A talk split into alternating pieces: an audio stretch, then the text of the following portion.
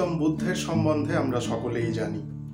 গৌতম বুদ্ধকে আমরা সকলেই খুব পছন্দ করি এবং ওনার, আমরা সকলেই ওনার গুণমুগ্ধ।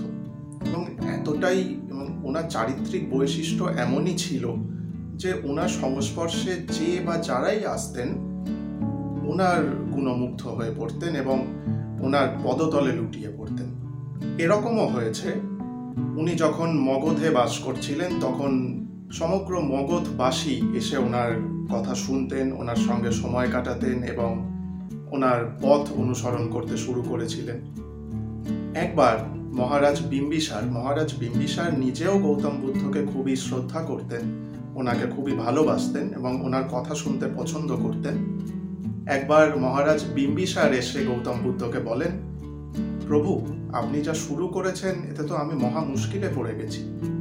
গৌতম বুদ্ধ বলেন যে, কেন? আমি আপনাকে কি এমন করলাম যে আপনার ক্ষতি হচ্ছে? তো মহারাজ বিম্বিসার বলেন যে, প্রভু, আপনি সমগ্র মগধেই আপনার অনুগামী বেড়ে যাচ্ছে, সমগ্র মগধবাসী আপনার কাছে আসছে, আপনার পথ অনুসরণ করছে। কিন্তু আপনি দয়া করে সৈনিকরা যে গ্রামে থাকে এবং রাজ কর্মচারীরা যে গ্রামে থাকে, সেই দুটো গ্রামে যাবেন না। কারণ আমার সৈনিকরা এবং রাজ কর্মচারীরাও আপনার প্রতি আকৃষ্ট হয়ে আপনার পথ অনুসরণ করতে শুরু করছেন। এরকমভাবে চলতে থাকলে আমি রাজকার্য সামলাবো কাদের নিয়ে? সকলেই যদি অহিংসার পথ নেয়, তাহলে তো আমি শত্রুদের হাত থেকে নিজের রাজ্যকে সুরক্ষিত রাখার জন্য সৈন্য পাব না। আপনি অনুগ্রহ করে রাজ কর্মচারীরা এবং সৈনিকরা যে গ্রামে থাকেন, সেই দুটো গ্রামে প্রবেশ করবেন না। গৌতম বুদ্ধ সবই বুঝতেন। এখন এটাও সত্যি যে রাজকার্য চালাতে গেলে কিছুটা হিংসার আশ্রয় তো নিতে হয়।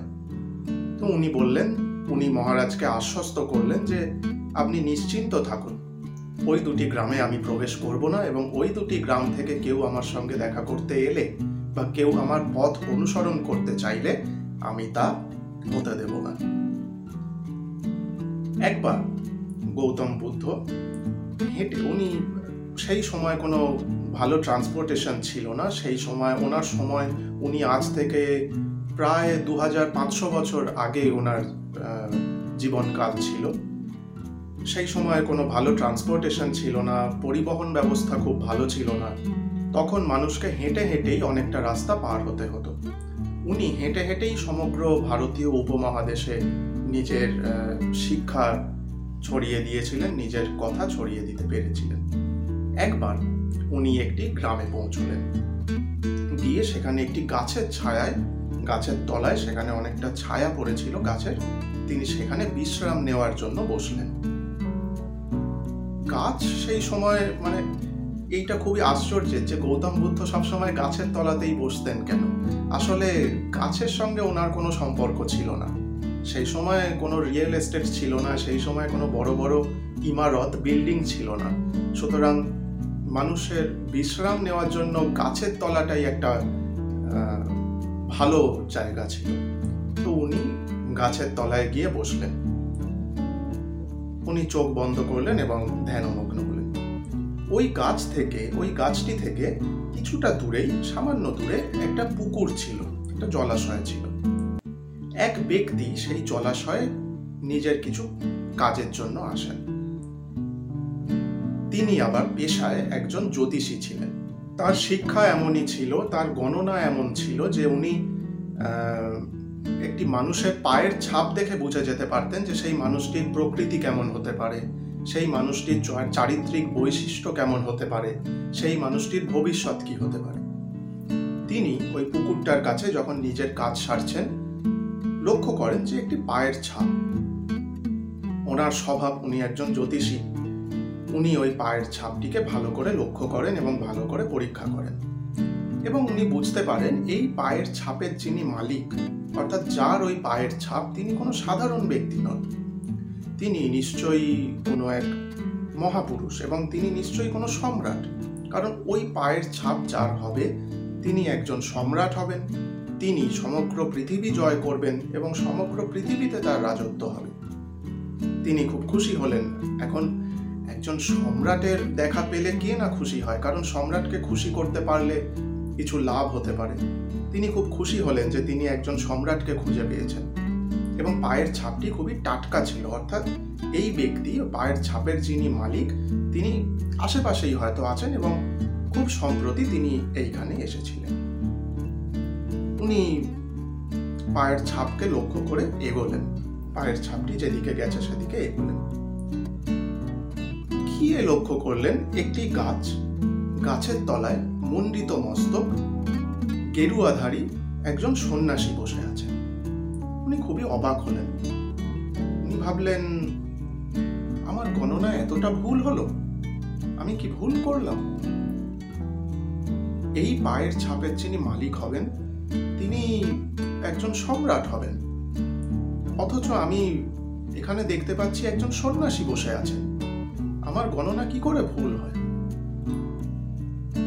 তিনি খুবই চিন্তায় পড়ে গেলেন এবং এই প্রথমবার তার গণনা ভুল হচ্ছে। মানে তিনি মনে করছেন তার গণনা ভুল হচ্ছে।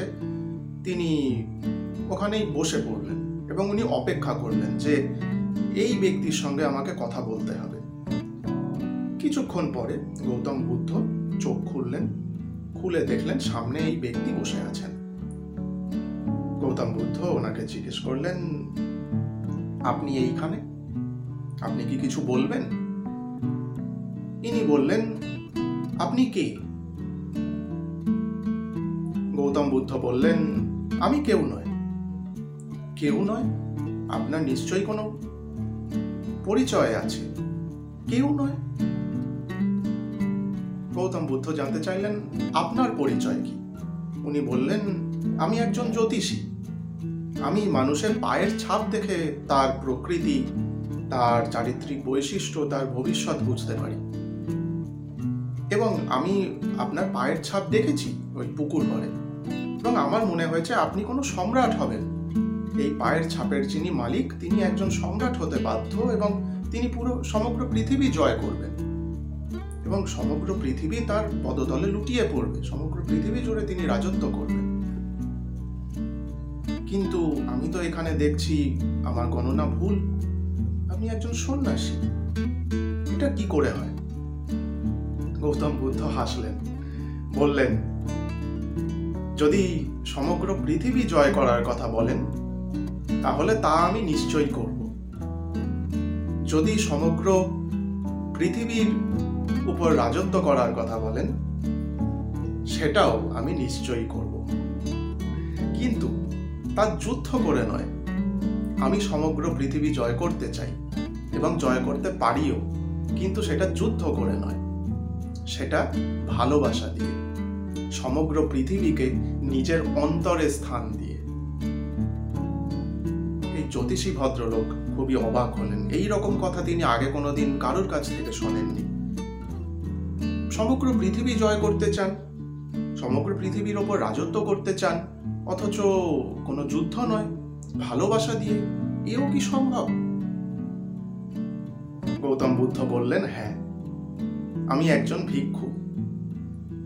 আমি সবাইকে এইটাই বোঝাতে চাই, যাকে সবাই বাইরে খোঁজে, যার খোঁজ বাইরে করা হয়, যাকে খোঁজার জন্য, যাকে পাওয়ার জন্য মানুষ এত কিছু করে।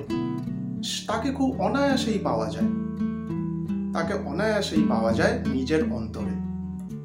তিনি বাইরে বাস করেন না। তিনি কোনো স্থানে বাস করেন না। তিনি কোনো প্রথা, কোনো পদ্ধতিতে বাস করেন না।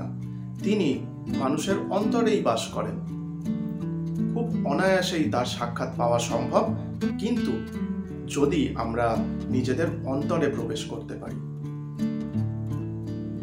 এই জ্যোতিষী ভদ্রলোক খুবই আশ্চর্য হচ্ছেন এবং ওনার মাথায় কিছুই ঢুকছে না।